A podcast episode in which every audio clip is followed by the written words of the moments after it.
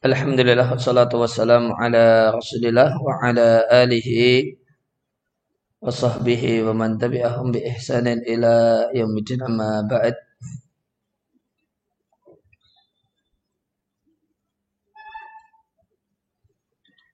muslimin dan muslimah rahimani wa rahimakumullah sebelum dilanjutkan ada catatan tambahan atau faedah tambahan berkaitan dengan halaman 89 terkait dengan hadis ke-10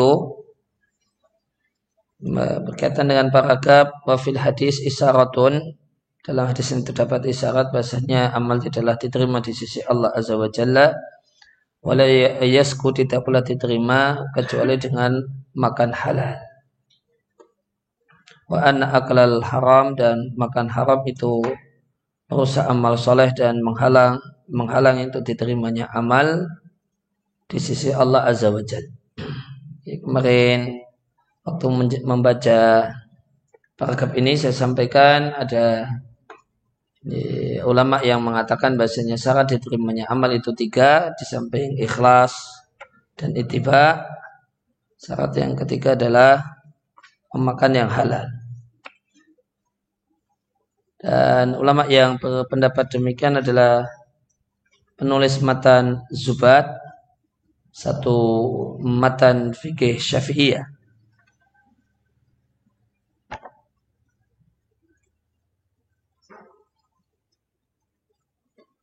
Saya ingin bacakan matan Zubat yang saya maksudkan di bagian yang saya maksudkan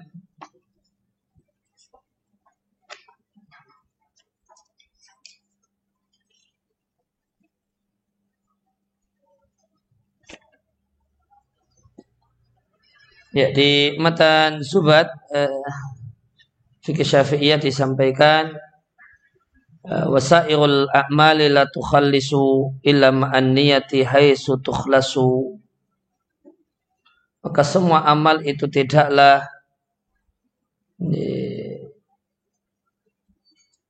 tidaklah menyelamatkan orangnya dari beban syariat illa ma'an kecuali diiringi dengan niat hai tukhlasu di mana niatnya diikhlaskan. Fasahihin qabla al-amali wa'ti biha makrunatan bil awwali. Maka perbaikilah niat sebelum beramal dan pasanglah niat berbarengan dengan awal gerakan atau awal gerakan yang wajib dalam amal tersebut.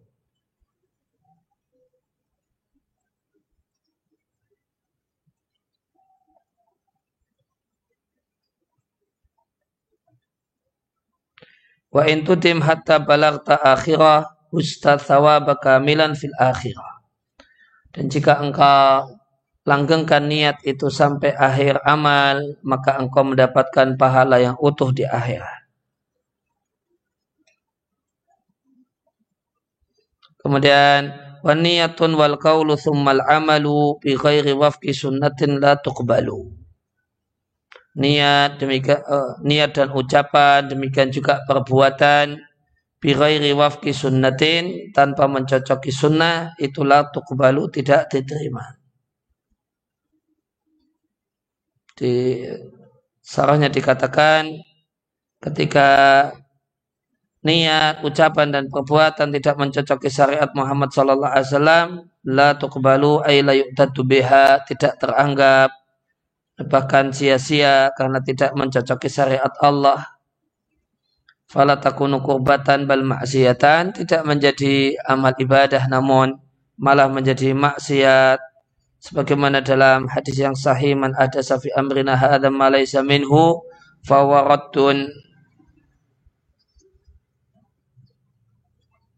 wa man lam yakun ya'lamu dza falyas'ali malam yajid muallima falyarhali. Siapa yang tidak mengetahui hal itu maka adalah bertanya. Dan siapa yang tidak menjumpai guru tempat bertanya maka berpindahlah dari tempat itu. Atau kemudian fayarhal maka adalah mengadakan perjalanan untuk menuntut ilmu.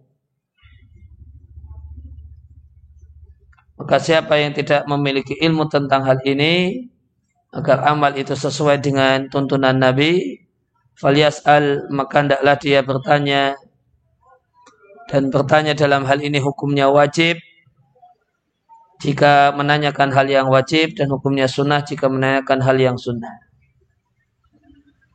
Ibla yajuzu li ahadin ayyuqdima ala amrin hatta ya'lama hukmallahi fihi. Karena tidak boleh bagi siapa pun untuk melakukan satu perkara sampai dia tahu hukum Allah padanya. Kala Syafi'i ijma'. Kata Imam Syafi'i ini ijma'. Kata Imam Syafi'i di, uh, bahasanya wa, uh, wajib berilmu sebelum bertindak dan berbuat itu ijma ulama. Malam yajid mu'allima Siapa yang tidak menjumpai seorang guru yang mengajarinya ilmu yang dia butuhkan dalam perkara agama, meskipun harus dengan bayar,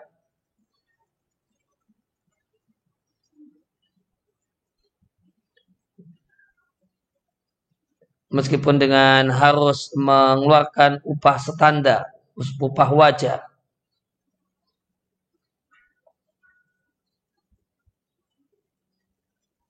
Maka hal maka hendaklah dia melakukan perjalanan untuk belajar dalam rangka meneladani salaf.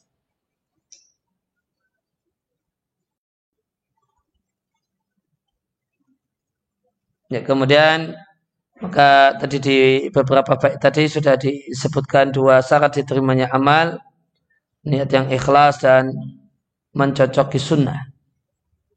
Kemudian disampaikan oleh penulis Nazam Zubat wa ta'atun mimman haraman yakulu mislul bina'i fawqa maujin yuja'alu dan ketaatan yang dilakukan oleh orang yang haraman yakulu memakan yang haram itu mislal binai seperti bangunan di atas ombak laut yuja'alu diletakkan. Maka amal ketaatan yang dilakukan oleh orang yang makanannya dan hartanya harta har yang haram itu seperti membangun gedung di atas lautan. Ya, tidak akan pernah berhasil. di sarahnya dan ketaatan dari orang yang makanannya makan yang haram demikian juga minum atau yalbas memakai pakaian yang haram dalam keadaan tahu keharamannya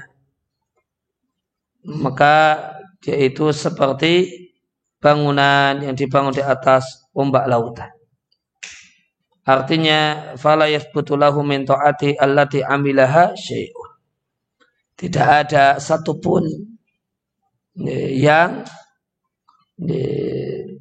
tidak ada satupun yang ada. Tidak ada sedikit pun yang ada. Bimakna artinya tidak ada pahala bagi orang yang memakan haram. Ala ma'amilahu minato'at untuk berbagai macam ketaatan yang dia lakukan. Maka di sini penulis uh, Nazam Zubat menyatakan demikian. Bahasanya amal soleh orang yang hartanya harta yang haram itu sia-sia dan tidak ada gunanya menimbang sejumlah hadis man akala lukmatan min haramin. Siapa yang memakan satu suap dari yang haram lam yakbalillahu salatau arba'ina lailatan.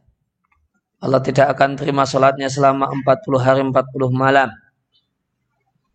Diriatkan oleh, Adailami namun ini hadis yang mungkar, hadis yang taif. Demikian juga ada hadis yang bunyinya manistara thauban bi asrati darahima fi thamanihi dirhamun haramun.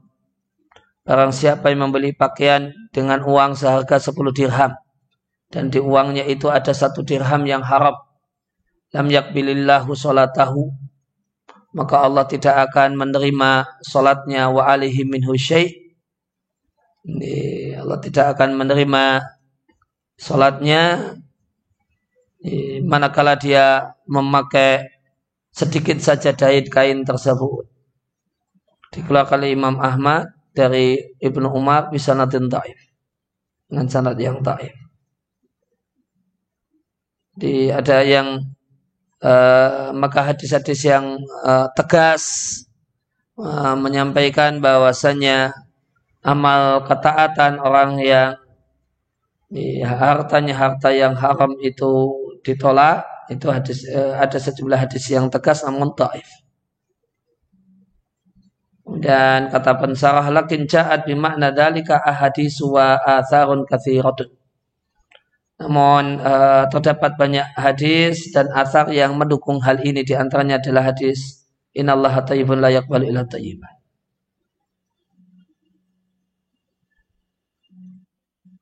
Sebagian pensarah hadis ini inallah tayyibun la yaqbal ila tayyiban mengatakan dalam hadis ini terdapat isyarat bahasanya amal tidaklah diterima dan tidaklah diterima illa bi aklil halal kecuali dengan makan yang halal dan bahasanya siapa dan memakan yang haram itu merusak amal dan menghalangi untuk diterimanya sama persis dengan yang dikutip sesaat.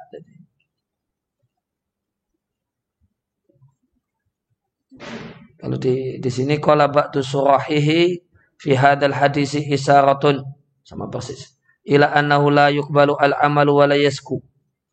Ila bi aqlil halal wa anna aqlal harami yufsidul amala wa yamna'u qabulahu. Ya hanya beda sedikit. Kemudian wakal al-mu'aimati dan perkataan para imam yak tadi menunjukkan anak amal akilil harami la turfa'u ilallahi. Bahasanya amal soleh orang yang hartanya, makanannya, makanannya haram tidaklah dibawa naik menghadap Allah Subhanahu wa taala. Fantazza'u dzalika min qaulihi ta'ala ada yang berdalil dalam hal ini dengan firman Allah taala innama yataqabbalullahu minal muttaqin. Allah hanya menerima amal orang-orang yang bertakwa. Kemudian waqadala kalamun nazimi maka penulis nazam Zubat menunjukkan anal amala la yuqbalu ila biwujudi thalathi khisalin. Kalau amal itu tidaklah diterima kecuali dengan tiga syarat. Ikhlasil amali lillahi, ikhlas dalam beramal karena Allah, wal amali ala sunnati, beramal sesuai dengan tuntunan, sesuai dengan syariat, wa aklil halali, dan memakan makanan yang halal. Fa'in faqadat wahidatum lan yartafi'il amalu. Jika salah satu dari tiga hal ini hilang, maka amalnya tidak dianggap, tidak dilaporkan dan tidak dibawa naik menghadap Allah. Dan apa yang jadi isi perkataan Nadhab Zubat ini sarahabih ba'dul a'imah ditegaskan oleh sejumlah imam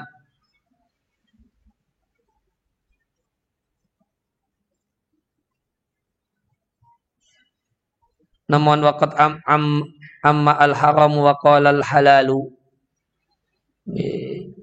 harta haram itu ada di mana-mana Kemudian hadza demikian wa ma akauni amali akilil harami ghairu makbulin fa sahihun. Meskipun amal orang yang makanannya adalah haram dari harta yang haram itu tidak diterima, namun amalnya tetap sah. Mukhajun min uhdati talabi. Sudah keluar dari sudah keluar dari tuntutan. Tabra'a dhimmatul amili. Sudah gugur kewajibannya. Di anna nafyal qabili la yalzam minhu adamu sihati karena tidak diterima bukan berarti tidak sah. Fa ibadatu akilil harami sahihatun lakin samaratul ibadati minha mafkudatun.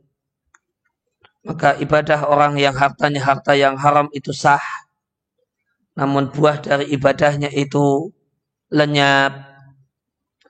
Fala tu'athiru tilkal ibadatu nuran fil qalbil amili. Maka ibadah uh, ibadah yang dia lakukan tersebut tidak ngefek menjadi cahaya di hatinya. Wala barokatan fi rizkihi. Tidak berbuah keberkahan untuk rizkinya. Wala fi umurihi. Tidak pula menjadi sebab keberkahan umurnya. Bal hiya ibadatun maslubatul manafi'i dunyan wa ukhra. Namun itu adalah ibadah yang hilang manfaatnya, baik manfaat duniawi namun ataupun manfaat ukhrawi sehingga yang dimaksud dengan sah di sini adalah isqatu halil qada'i. Sudah tidak ada kewajiban untuk qada bi'tibari wujudi surati karena sudah ada bentuk ibadah yang dia lakukan.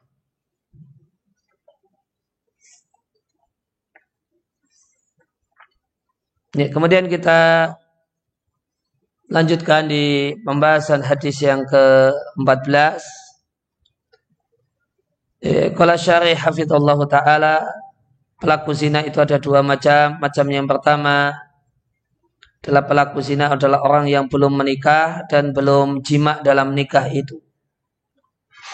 Maka hukumannya adalah cambuk seratus kali cambukan mengingat firman Allah Azza wa Jalla Azaniyat wa zani Pezina perempuan dan laki-laki cambuklah masing-masing dari keduanya seratus kali cambuk.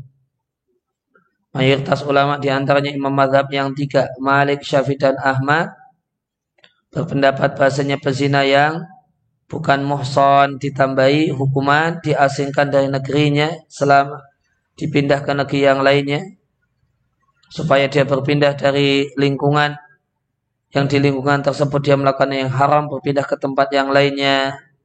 La'allahu mudah-mudahan itu menjadi menjadi sebab dia bertobat karena berpindah lingkungan dan meninggalkan dan menjadi sebab dia meninggalkan hal yang haram ini. Ini dalil tambahan e, pengasingan setahun mereka dalil, mereka berdalil untuk penambahan pengasingan setahun bima warada fil ahadisi dengan yang terdapat dalam sejumlah hadis yang menegaskan adanya hukuman pengasingan bagi pelaku zina sebagaimana terdapat dalam hadis dari Nabi Shallallahu Alaihi Wasallam. Nabi mengatakan khudu ani khudu ani ambil dariku ambil dariku hukum dan ketentuan yaitu al bikru bil bikri jika gadis itu berzina dengan bujangan maka cambuk seratus kali dan diasingkan setahun. Dikeluarkan oleh muslim al fikru bil fikri di sini e, mimba bil ghalib dan bukan sah. Ya, hanya umumnya ya, gadis itu ya, pasangan zinanya bujangan atau bujangan itu pasangan zinanya adalah gadis. Namun tidak menutup kemungkinan. Ya, namun ketentuannya sama Seandainya gadis nikah uh, berzina dengan duda atau dengan laki yang sudah beristri atau sebaliknya, maka yang gadis atau yang bujangan itu ada jam, uh, hukumannya cambuk seratus kali dan diasingkan setahun. Dan terdapat informasi valid bahasanya Nabi Shallallahu Alaihi Wasallam itu ghoroba memberikan memperlakukan hukuman pengasingan setahun dan juga para sahabat melakukan demikian. Fi zina karena dalam kasus zina. Kemudian pelaku zina jenis yang kedua maka thayyiba orang yang sudah menikah. Yang dimaksud dengan thayyib adalah man sabaqalahu azwaju orang yang sudah menikah bi sahihin dengan akad yang sah dan dia telah jima dalam pernikahan tersebut. Maka telah melakukan akad nikah ada tiga unsur. Telah melakukan akad nikah, akad nikahnya sah, kemudian telah jima di dalamnya. Dan akad nikah, nikahnya sah namun belum jima, maka dia gairu muhsan. Sebelum jima sudah terjadi perceraian, maka ini gair muhsan. Atau sudah akad nikah namun akad nikahnya tidak sah karena ternyata dia menikah dengan saudara sepupu eh, dengan saudara sepersusuannya meskipun sudah terjadi jima maka uh, tergolong ghairu muhsan.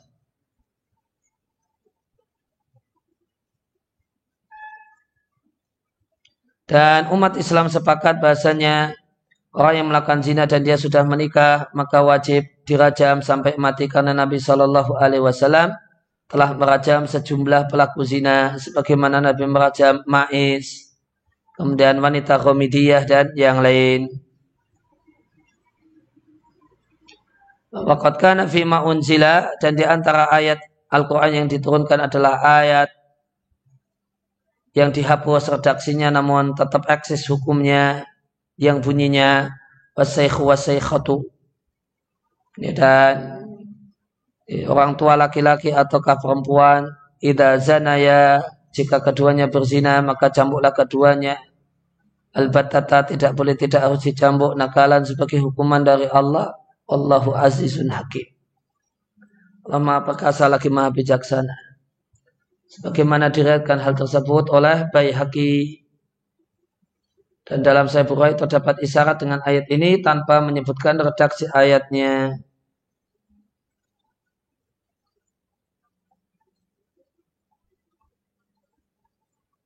Dan Ibn Abbas uh, istimbat menyimpulkan hukum rajam dari Al-Quran dari firman Allah Ta'ala di surat Al-Ma'idah ayat yang ke-15 Ya ahlal kitab qad ja'akum rasuluna yubayinu lakum katsiran mimma kuntum tukhfuna minal kitab.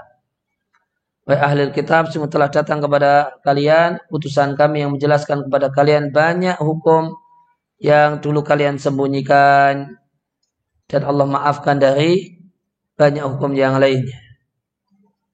Padahal keadaan tersebut ada dua orang Yahudi yang berzina. Fa'utiyah bihima lantas keduanya dihadirkan kepada Nabi Shallallahu Alaihi Wasallam. Fakal lantas Nabi mengatakan kami tetapkan hukuman untuk keduanya dengan hukuman yang ada di kitab suci kalian yaitu raja. Maka ada orang Yahudi berkata kepada Nabi bahasanya maladaina hukuman yang ada di tempat kami adalah tahmimul wajahi ya, wajah dihitam-hitamkan pakai arang wa ya qalbuhu ma'ala dabati dan mengarak keduanya di arak kampung ala dabati dalam keadaan naik kendaraan. Maka didatangkan dia di kala Taurat Fakuriat lantas dibacakan Falamma wasala ilal mautini alladhi fihi ayat rajmi Maka tatkala Yahudi tersebut sampai kepada uh, tempat atau ayat uh, tempat atau lembaran yang di situ ada ayat rajam, dia letakkan tangannya di ayat rajam, lantas sahabat Nabi yang mantan ulama Yahudi yaitu Abdullah bin Salam memerintahkan orang tersebut untuk mengangkat tangannya yang tadi menutupi ayat rajam maka mereka jumpai nas yang menunjukkan hukum rajam dalam Taurat yang ini disembunyikan oleh orang-orang Yahudi. Wakilah ayat dan juga dikatakan bahasa yang firman Allah Ta'ala di surat Al-Ma'idah ayat yang ke-44. Inna angzalna Taurat fi huda wa nur. Sesungguhnya kami turunkan Taurat, di dalamnya terdapat hidayah dan cahaya. Para nabi menetapkan hukum dengannya pada orang-orang yang berislam. Lilladina hadu.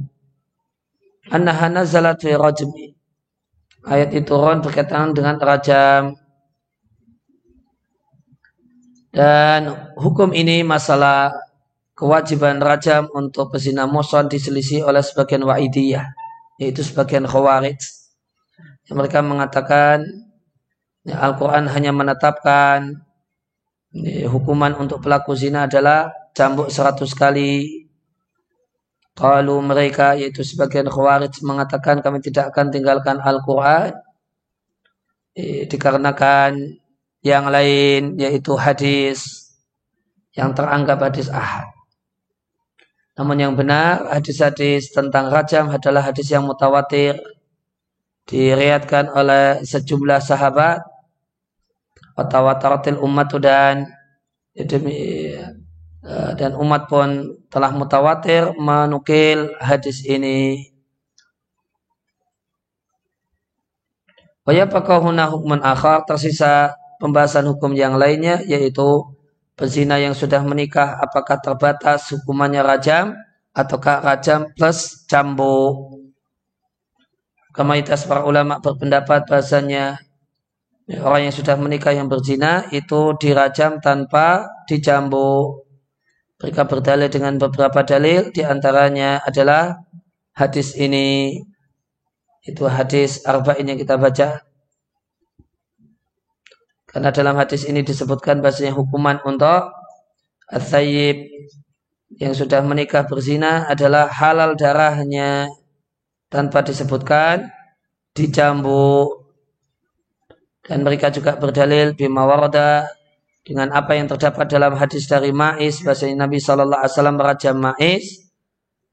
Kalau mereka mengatakan dan tidak disebutkan cambuk dalam hadis tersebut. Namun Imam Ahmad berpendapat dalam salah satu dari dua pendapatnya bahasanya orang yang sudah menikah yang berzina di samping dirajam juga dicambuk seratus kali. Mereka, uh, Imam Ahmad dan yang sepakat berdalil dengan bima warada dengan hadis yang terdapat dalam Sahih Muslim dari Ubadah. Maksudnya Nabi Shallallahu Alaihi Wasallam bersabda, "Khudu anni, khudu anni." Ambil hukum dariku, ambil ketentuan dariku. Sungguh Allah telah menjadikan memberikan jalan bagi mereka yaitu bagi wanita yang berzina yang bagi istri yang berzina yang sebelum hadis ini hukumannya adalah penjara rumah sampai mati.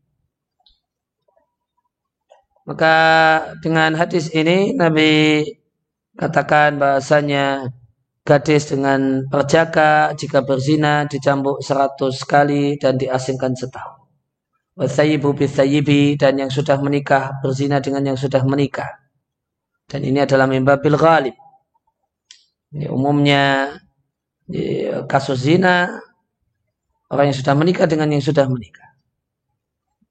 Maka dicambuk seratus kali plus rajam diat oleh muslim. Dan ini dipraktekkan oleh Ali radhiallahu anhu berkaitan dengan seorang perempuan yang berzina di masa Ali, maka Ali mencambuknya terlebih dahulu seratus kali baru merajamnya. Wakal Ali mengatakan, aku cambuk dia dengan Al-Quran dan kurajam dia dengan hadis Rasulullah Sallallahu Alaihi Wasallam dikeluarkan oleh Imam Ahmad.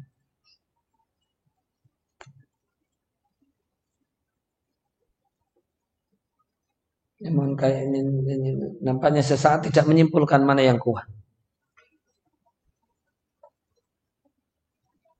E, wala Buddha namun tidak boleh tidak harus diperhatikan. Bahasa zina itu tidaklah sah dipastikan yusbat ditetapkan dan dipastikan terjadi pada seseorang kecuali dengan dalil.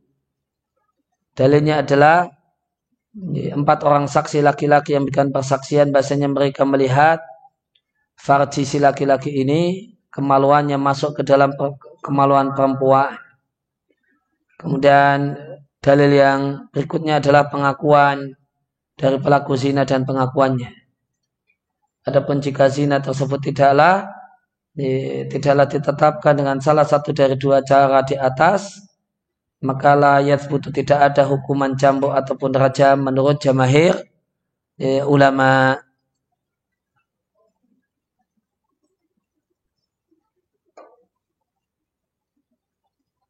Dan ada uh, ada satu cara atau pembuktian cara yang ketiga yang diperselisihkan. Kalau karena kalau yang dua itu karena pendapat jamahir ya hampir-hampir ijma. Ada satu yang di uh, pembuktian uh, yang ketiga yang ini menjadi pendapat Umar bin Khattab yaitu ketika ada wanita hamil dalam keadaan dia tidak punya suami. Ya, meskipun dia tidak mengaku berzina, namun mengaku punya suami jin atau jin laki-laki misalnya, ya, maka itu dinilai zina. Demikian uh, pendapat Umar bin Khattab.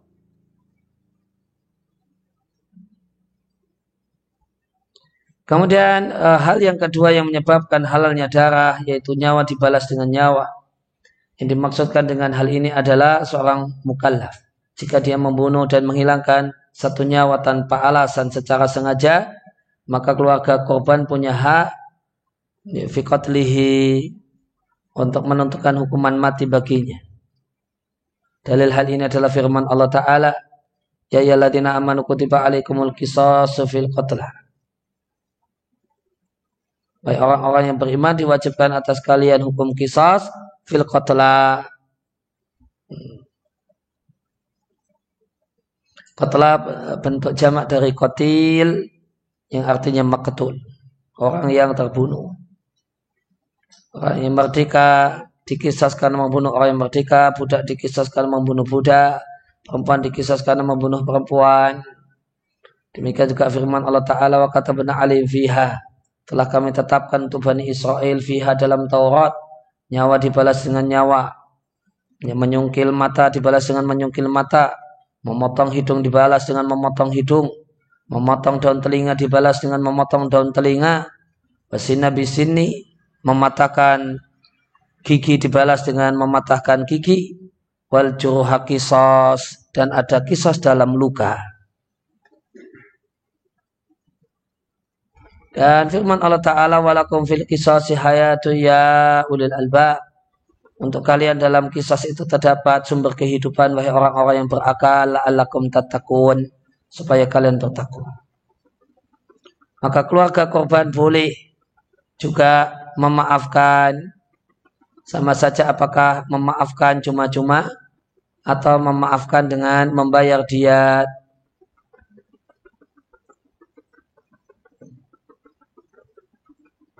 Demikian juga boleh bagi mereka untuk berdamai dengan pelaku pembunuhan. Berdamai artinya uh, Allah alam makna artinya besaran diatnya itu tidak standar. Nah, standar dia nilai 100 ekor unta. Maka ayastolihu itu damai dalam besaran dia. Bisa di atasnya, bisa di bawahnya. Bisa di atas 100 ekor unta, bisa di bawah 100 ekor unta. Maka hak keluarga korban adalah menuntut kisos atau memaafkan majanan, memaafkan cuma-cuma atau memaafkan dengan syarat dia yaitu 100 ekor unta atau damai itu memaafkan dengan pembayaran namun pembayarannya tidak eh, standar dia.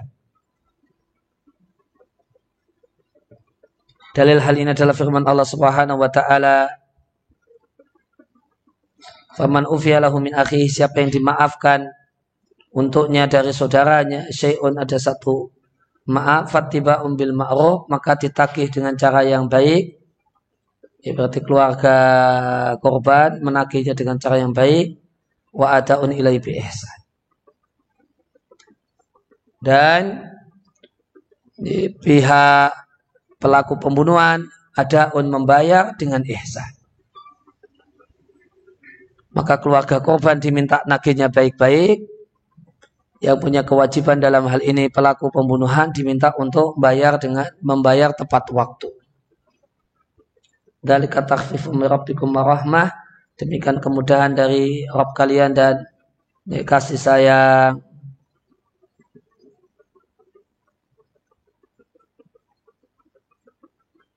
Dan dan kisah ini berlaku untuk pembunuhan sengaja.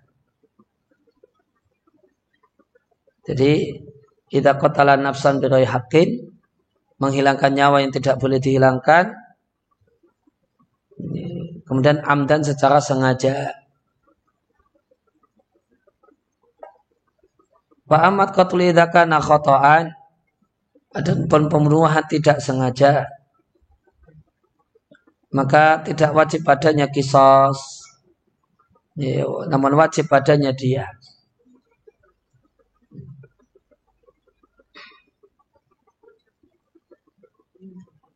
Dan termasuk pembunuhan tidak sengaja ya, banyak kasus eh, banyak kasus kecelakaan lalu lintas. Itu tergolong pembunuhan tidak sengaja. Ada seorang uh, boncengkan temannya cita-cita uh, nabrak pohon misalnya yang di depan selamat yang belakang mati Nah, maka ini pembunuhan tidak sengaja. Tidak ada kisos, namun wajib bayar ganti rugi nyawa yaitu dia liqaulihi subhanahu karena firman Allah wa makana lil mu'minin ayaktula mu'minan ila khata'a ya tidak boleh dan tidak mungkin seorang mukmin menghilangkan nyawa mukmin yang lainnya kecuali kasus ketidaksengajaan. Waman qatala mu'minan khata'a orang siapa yang membunuh seorang mukmin saat tidak sengaja maka fatahir rukubatin mukminah dia punya kewajiban kafarah memerdekakan budak kemudian yang kedua wadiyatun musalamatun ila ahlihi diat yang diserahkan kepada keluarga korban illa ayasadaku kecuali jika keluarga korban mau bersedekah dengan membebaskannya dari kewajiban dia. Dan jika tidak bisa memerdekakan budak yang beriman, karena tidak ada budak, maka diganti dengan puasa dua bulan berturut-turut.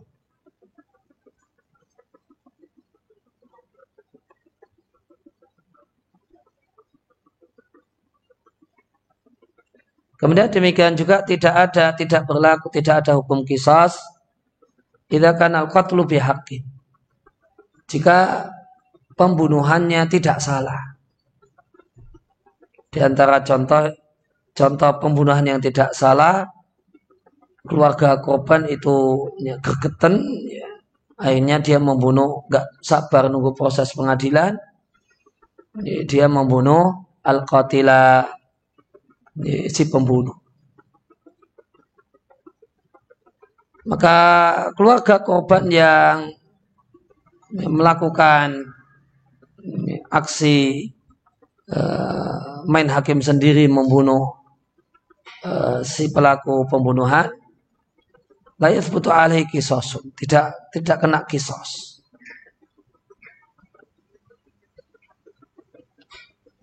li'ana qatlahu lil qatili karena tindakannya membunuh lil qatil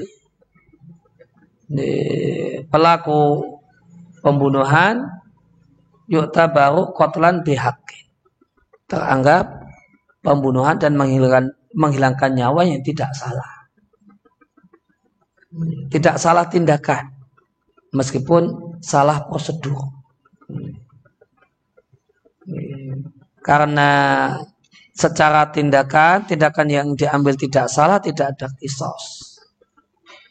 Namun salah prosedur karena tidak sabar menunggu proses pengadilan, maka berhak mendapatkan hukuman takzir. Ini cuma di ya, karena kesalahan prosedur, bukan kesalahan tindakan. Ya, maka hukumannya hanya takzir karena sebagai uh, sebagai hukuman karena ini, karena dia tidak mau mengikuti prosedur. Tapi tidak ada kisos karena pembunuhan yang dilakukan oleh keluarga korban ini ya, tidak salah. Ya memang orang tersebut berhak untuk mendapatkan hukuman mati. Maka jika orang itu ya, bisa dipastikan layak untuk mendapatkan hukuman mati ya, karena dia melakukan pembunuhan atau karena dia misalnya berzina dan contoh berzina adalah pemerkosaan. Ya, dia sudah menikah ya, kemudian melakukan tindakan pemerkosaan. Ya, atau karena dia mutat dengan ucapannya, dengan kata-katanya, dengan tulisannya, maka seandainya ada orang yang main hakim sendiri kemudian ngajar orang ini sampai mati, ya, maka qatluhu qatlu bihaqqin. Qatluhu qatlu bihaqqin. Tindakan yang dilakukan itu pembunuhan yang tidak salah. Aksi membunuh yang tidak salah. Cuma salah prosedur. Eh, harusnya pakai proses pengadilan, ini tidak sabar pakai proses pengadilan, kelamaan atau kayak kayaknya orangnya kebal hukum tidak mungkin kena uh, tidak kemudian mungkin di uh, melalui proses pengadilan maka dia secara kemudian tindakan dia tidak salah tidak salah, tidak melakukan, tidak dikatakan e, melakukan dosa membunuh enggak. Ya, tidak kemudian dapat label melakukan dosa pembunuhan tidak, karena qatluhu bihaqi. Cuma salahnya kok enggak ikut prosedur. Nah, gitu. Dan kesalahan kesalahan prosedural di sini itu konsekuensinya hanya takzir misalnya masuk penjara enam bulan atau tiga bulan habis itu selesai ini karena kesalahannya kesalahan uh, prosedur Wamislu aidan dan demikian juga contoh al-qatlu bihaqqin seandainya Allah qatalahu dia bunuh orang tersebut karena membela dirinya, membela nyawanya. Dia diserang dan dia membalas tidak bisa menghindar dan tidak bisa uh, menyelamatkan diri kecuali dengan membunuh duluan.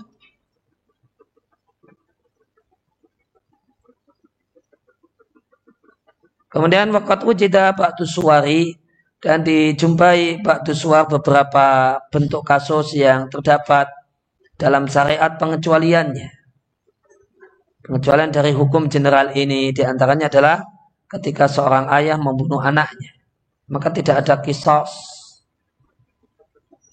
Meskipun ma'atahrimi hadihi surati. Meskipun haram tindakan ini perbuatan seorang ayah yang membunuh anaknya ini tetap haram namun tidak ada kisos dan tetap besar dosanya namun tidak ada kisos Ya, hadisnya diatkan At-Tirmidzi dan Ibnu Majah dari Ibnu Abbas. Rasulullah Shallallahu Alaihi Wasallam bersabda, layuk talu bil waladi. Seorang ayah tidaklah yuktalu dihukum mati yaitu kisos bil waladi karena membunuh anaknya.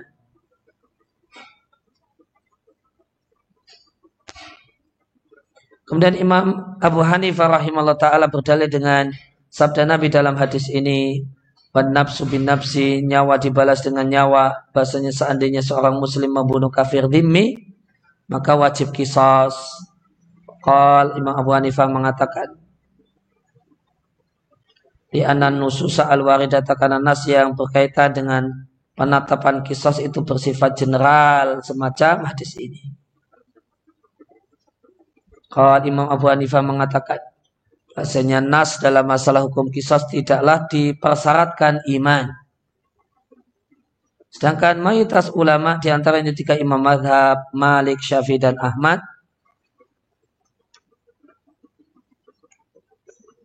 mengatakan bahwasanya tidak ada hukuman kisah untuk seorang muslim jika seorang muslim membunuh kafir dhimmi. Tidaklah dibunuh ala jihatil kisah karena alasan kisah. Jumhur berdalil bima warada fil hadisi dengan apa yang terdapat dalam hadis Nabi sallallahu alaihi wasallam bersabda la yuqtalu muslimun bi kafirin seorang muslim tidaklah dibunuh yaitu kisas karena membunuh orang kafir diatkan oleh Al-Bukhari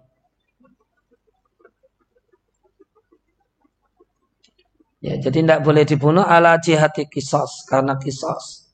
Lagi namakan tapi mereka jumhur menetapkan bisa hukuman mati namun karena alasan yang lain. Kemalaukan adalika ala jati ta'zir. Semacam misalnya hukuman mati ini statusnya adalah takzir menjiatil imam dari pihak penguasa ya, maka ini menunjukkan bahasanya takzir itu bisa sampai hukuman mati ada jika laki-laki membunuh perempuan maka dia yuk ketalu mendapatkan hukuman mati yaitu kisos pihak karena membunuh perempuan. Dan terdapat hadis yang menunjukkan kalau ada seorang laki-laki Yahudi membunuh seorang perempuan bahkan budak perempuan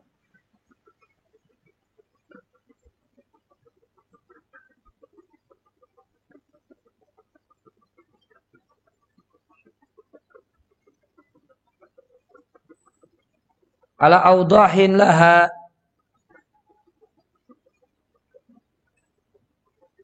dia membunuh karena audah faqatalahu Nabi sallallahu alaihi wasallam lidzalika Maka Nabi Shallallahu Alaihi Wasallam membunuh lelaki Yahudi tersebut. Tidak karena hal itu. Al-Audah kita lewati dulu. Kemudian dosa yang ketiga yang disebutkan dalam hadis yang menyebabkan halalnya halal darah seorang muslim adalah meninggalkan agama. Ini dimaksud bidalika hal itu meninggalkan agama adalah kemurtatan. Qad terdapat dalam banyak nas bahasanya Nabi Shallallahu alaihi wasallam bersabda, "Man badala dinahu faqtuluh." Siapa yang mengganti agamanya bunuhlah dia. Sebagaimana diatkan Al-Bukhari dari Ibnu Abbas radhiyallahu anhu. Fahada dan ini adalah hal yang disepakati fil jumlah secara umum. Disepakati oleh para ulama. Wa alu Islam yakulu semua umat Islam mengatakan bahasanya orang yang seperti itu murtad setelah dulu muslim maka dijumpai padanya khianat yang pengkhianatan yang paling besar. Dan kaidah semua umat bahasanya siapa yang dijumpai padanya kejahatan khianat yang besar dia berhak untuk mendapatkan hukuman mati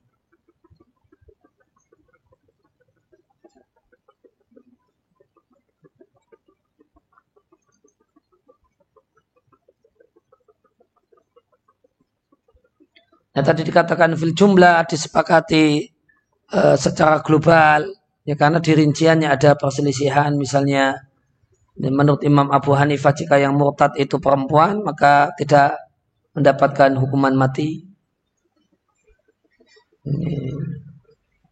Namun uh, secara global ya, ada kesepakatan.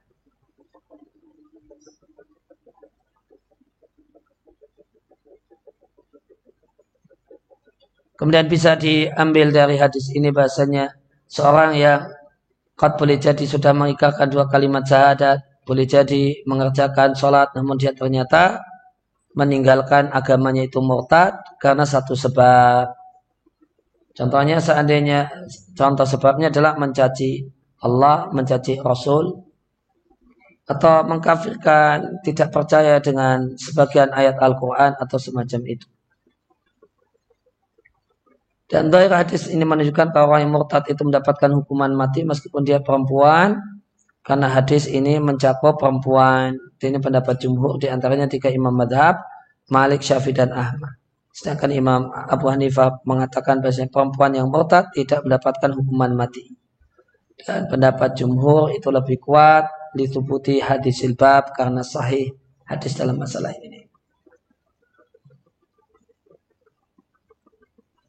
Kemudian dalam hadis ini terdapat dalil bahasanya orang yang murtad mungkin baginya untuk kembali kepada Islam sehingga terjaga darahnya dengan kembali ke dalam Islam. Karena ilah yang karenanya ada ya, ada status halal darah itu mungkin untuk diralat. Ayarji anha dia meralatnya. Dengan kembali masuk Islam setelah sebelumnya murtad Sedangkan hukum itu mengikuti ilahnya ada dan tidak ada. Kalau ilahnya kemurtatan, kalau dia kembali masuk Islam, maka kemurtatan tidak ada. Berarti hukumnya jadi tidak ada. Demikian juga terdapat red yang valid bahasanya orang yang murtad diminta untuk bertobat selama jangka waktu tiga hari. Diminta untuk berpikir dan bertobat. Dan dalil halnya adalah perbuatan Umar radhiallahu anhu. Tidak berasal dari Nabi, namun dasarnya adalah Umar.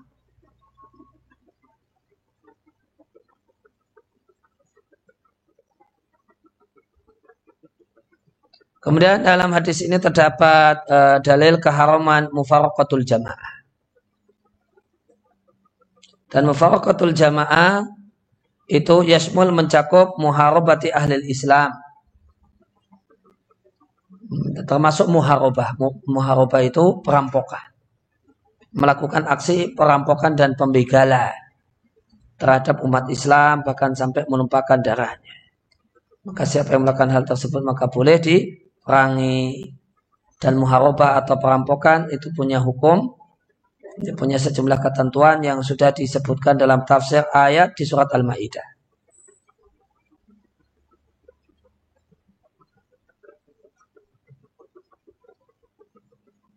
Hanyalah balasan orang-orang yang memerangi Allah dan Rasulnya dan melakukan upaya di muka bumi, uh, upaya di muka bumi fasad dan kerusakan. Maka mereka ayu kotalu, mereka mendapat mereka dibunuh yaitu dihukum mati. Jika perampokannya hanya eh, hanya membunuh orang yang dicegah. Au yusallabu atau disalib. Jika yang dilakukan adalah membunuh dan mengambil harta yang dicegah. Atau. Atau dipotong tangan dan kakinya secara bersilang, yaitu tangan kanan sama kaki kiri. Jika yang dilakukan hanya eh, merampas dan mengambil harta orang yang dicegah. Mengambil motornya atau yang lainnya tanpa mengganggu orangnya. Maka hukumannya potong tangan dan kaki secara bersila. Au minal atau diusir dari negerinya. Kalau menurut Hanafiya termasuk yanfa minal art itu dipenjara. Ya, manakala yang dia lakukan, ya dia laku, lakukan hanya menakut-nakuti orang yang lewat. Ya, tanpa mencegah dan menyita hartanya atau membunuh orang. Hanya nakut-nakuti saja. Maka hukumannya yunfau minal ar. Jadi dia diasingkan dari ya, negerinya, dari tempat tinggalnya, dipindah ke negeri yang lain yang yang asing baginya. Dari hal itu bagi mereka khisyun kehinaan di dunia dan bagi mereka dan untuk mereka di akhirat siksaan yang besar. Dan termasuk dalam redaksi ini mufarqatul uh, jamaah adalah al-khurud an wilayatil imami. Keluar dari kekuasaan seorang kepala negara dan menolak untuk tunduk dan dia menolaknya bil kuwah dengan senjata dan kekuatan. Maka siapa yang demikian boleh diperangi, bukan boleh dibunuh ya, namun boleh diperangi. Oleh karena itu disyariatkan memerangi burat, para pemberontak, itulah orang-orang yang tidak mau taat. Taat di sini artinya tidak memberontak. Ya ujungnya anto atil iman. Hmm. Maka uh, ya, kosakata to'atul imam ini, mentaati penguasa itu ini, harus cermat membacanya. Ini, kalau yakhruju anto atil imam keluar dari ketaatan dari imam itu maksudnya melakukan pemberontakan. Sehingga to'atul imam artinya tidak memberontak. To'atul imam artinya tidak memberontak. Ya, terkadang to'atul imam artinya misalnya to'atul imam fil ma'ruf. Itu artinya kepatuhan terhadap aturan. Selama aturan itu bukan maksiat. Maka to'atul imam itu terkadang artinya mengakui maknanya adalah mengakuinya sebagai penguasa dan tidak memberontak. Terkadang taatul imam artinya ya berarti tidak memberontak itu kan artinya kan diam saja kan nggak ngapa-ngapain. Itu taatul imam. Ya, diam saja, duduk santai, duduk manis, ya kan? Ya, tidak melakukan makar dan pemberontakan itu taatul imam. Ya, terkadang taatul imam artinya uh, sesuatu yang aktif, sesuatu yang aktif. Ini ada aturan, aturan dilaksanakan. Selama aturannya itu bukan aturan maksiat.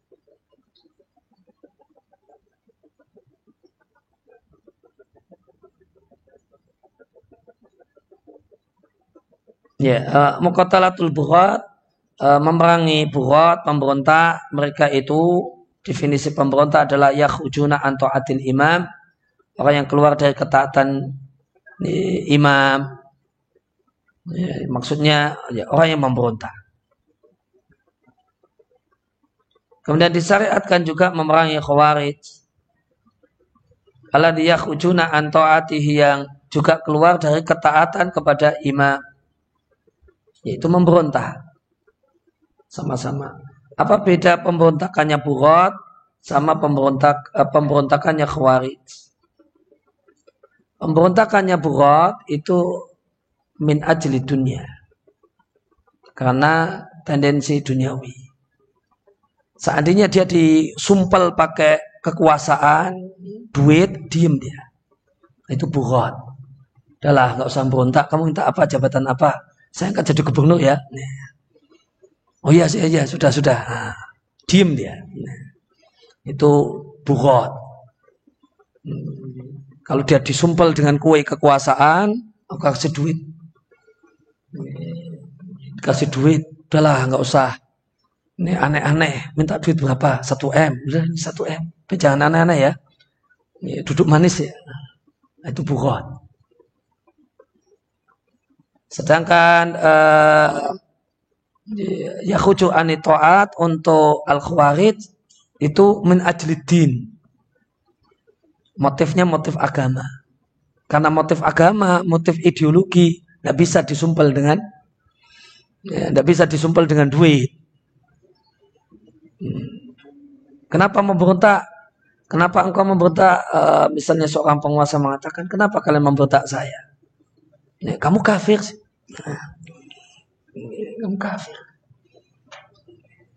Karena kamu kafir, maka ya, saya ingin gulingkan kekuasaan.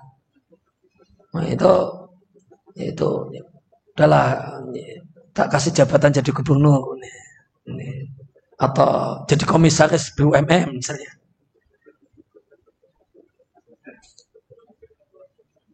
Itu kalau ya kuju ani taat karena ya karena khawatir itu tidak mempan. Sudah komisaris BUMN nanti kerja enggak uh, duduk manis nanti gajinya ratusan juta per bulan, tidak mau. Ya, karena min ajlidin. Tapi kalau min ajlid dunia, udahlah kamu gak neko-neko lah. Jadi komisaris. Nah, ya, gajinya 150 juta per bulan tanpa ngapa-ngapain. Oh, ya sudah, ya ada. Ya, mau karena dia bukan. Karena itu min ajlid dunia saja. Min ajlid dunia, bukan karena ideologi.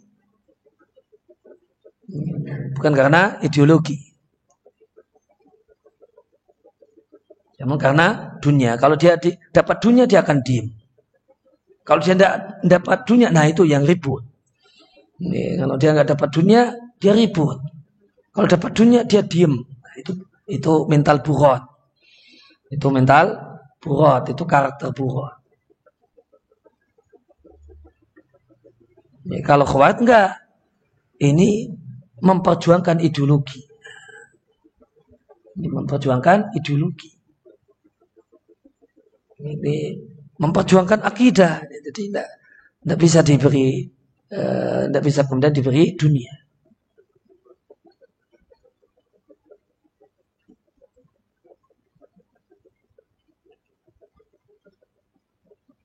Wakat waradatan terdapat fi adatim dan nusus sejumlah nas hukuman mati selain mereka-mereka yang disebutkan dalam hadis ini. Di antaranya Nabi menetapkan hukuman mati untuk seorang laki-laki yang menikahi istri ayahnya.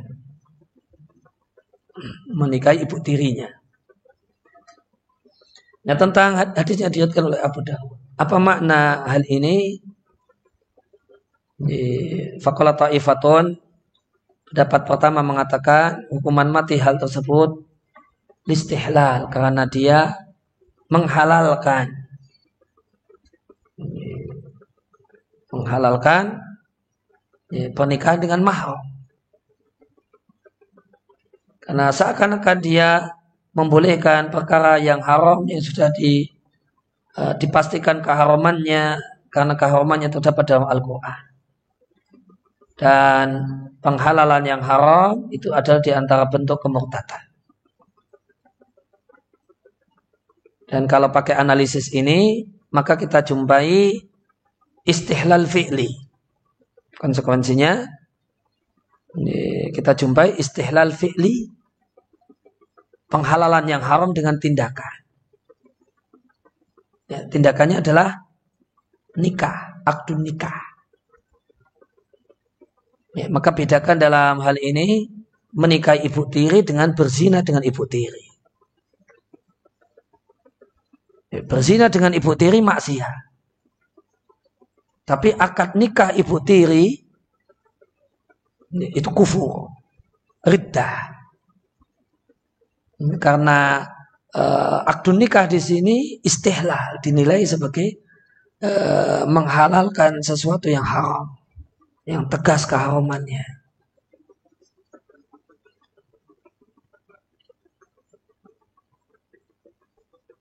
Ya, maka itu Uh, maka kalau pakai analisis ini ya berarti ada istihlal fi'li. Ini ada istihlal fi'li. Karena eh, orang ini tidak kemudian keluar-keluar menikahi menikah dengan ibu ibu tiri itu halal itu tidak. Dia cuma ya melangsungkan akad nikah ya, dengan ibu tirinya. Padahal keharaman menikahi ibu tiri ada di Quran tegas keharumannya. Dan situ haram menikahi ibu tiri lah. Ini kok sudah tahu demikian, sudah ada ayatnya, malah akad nikah dengan ibu tiri. Maka ini dinilai sebagai istihlal. Menghalalkan hal yang haram, yang keharumannya maketuk, ya, keharamnya pasti karena keharumannya terdapat dalam Al-Quran.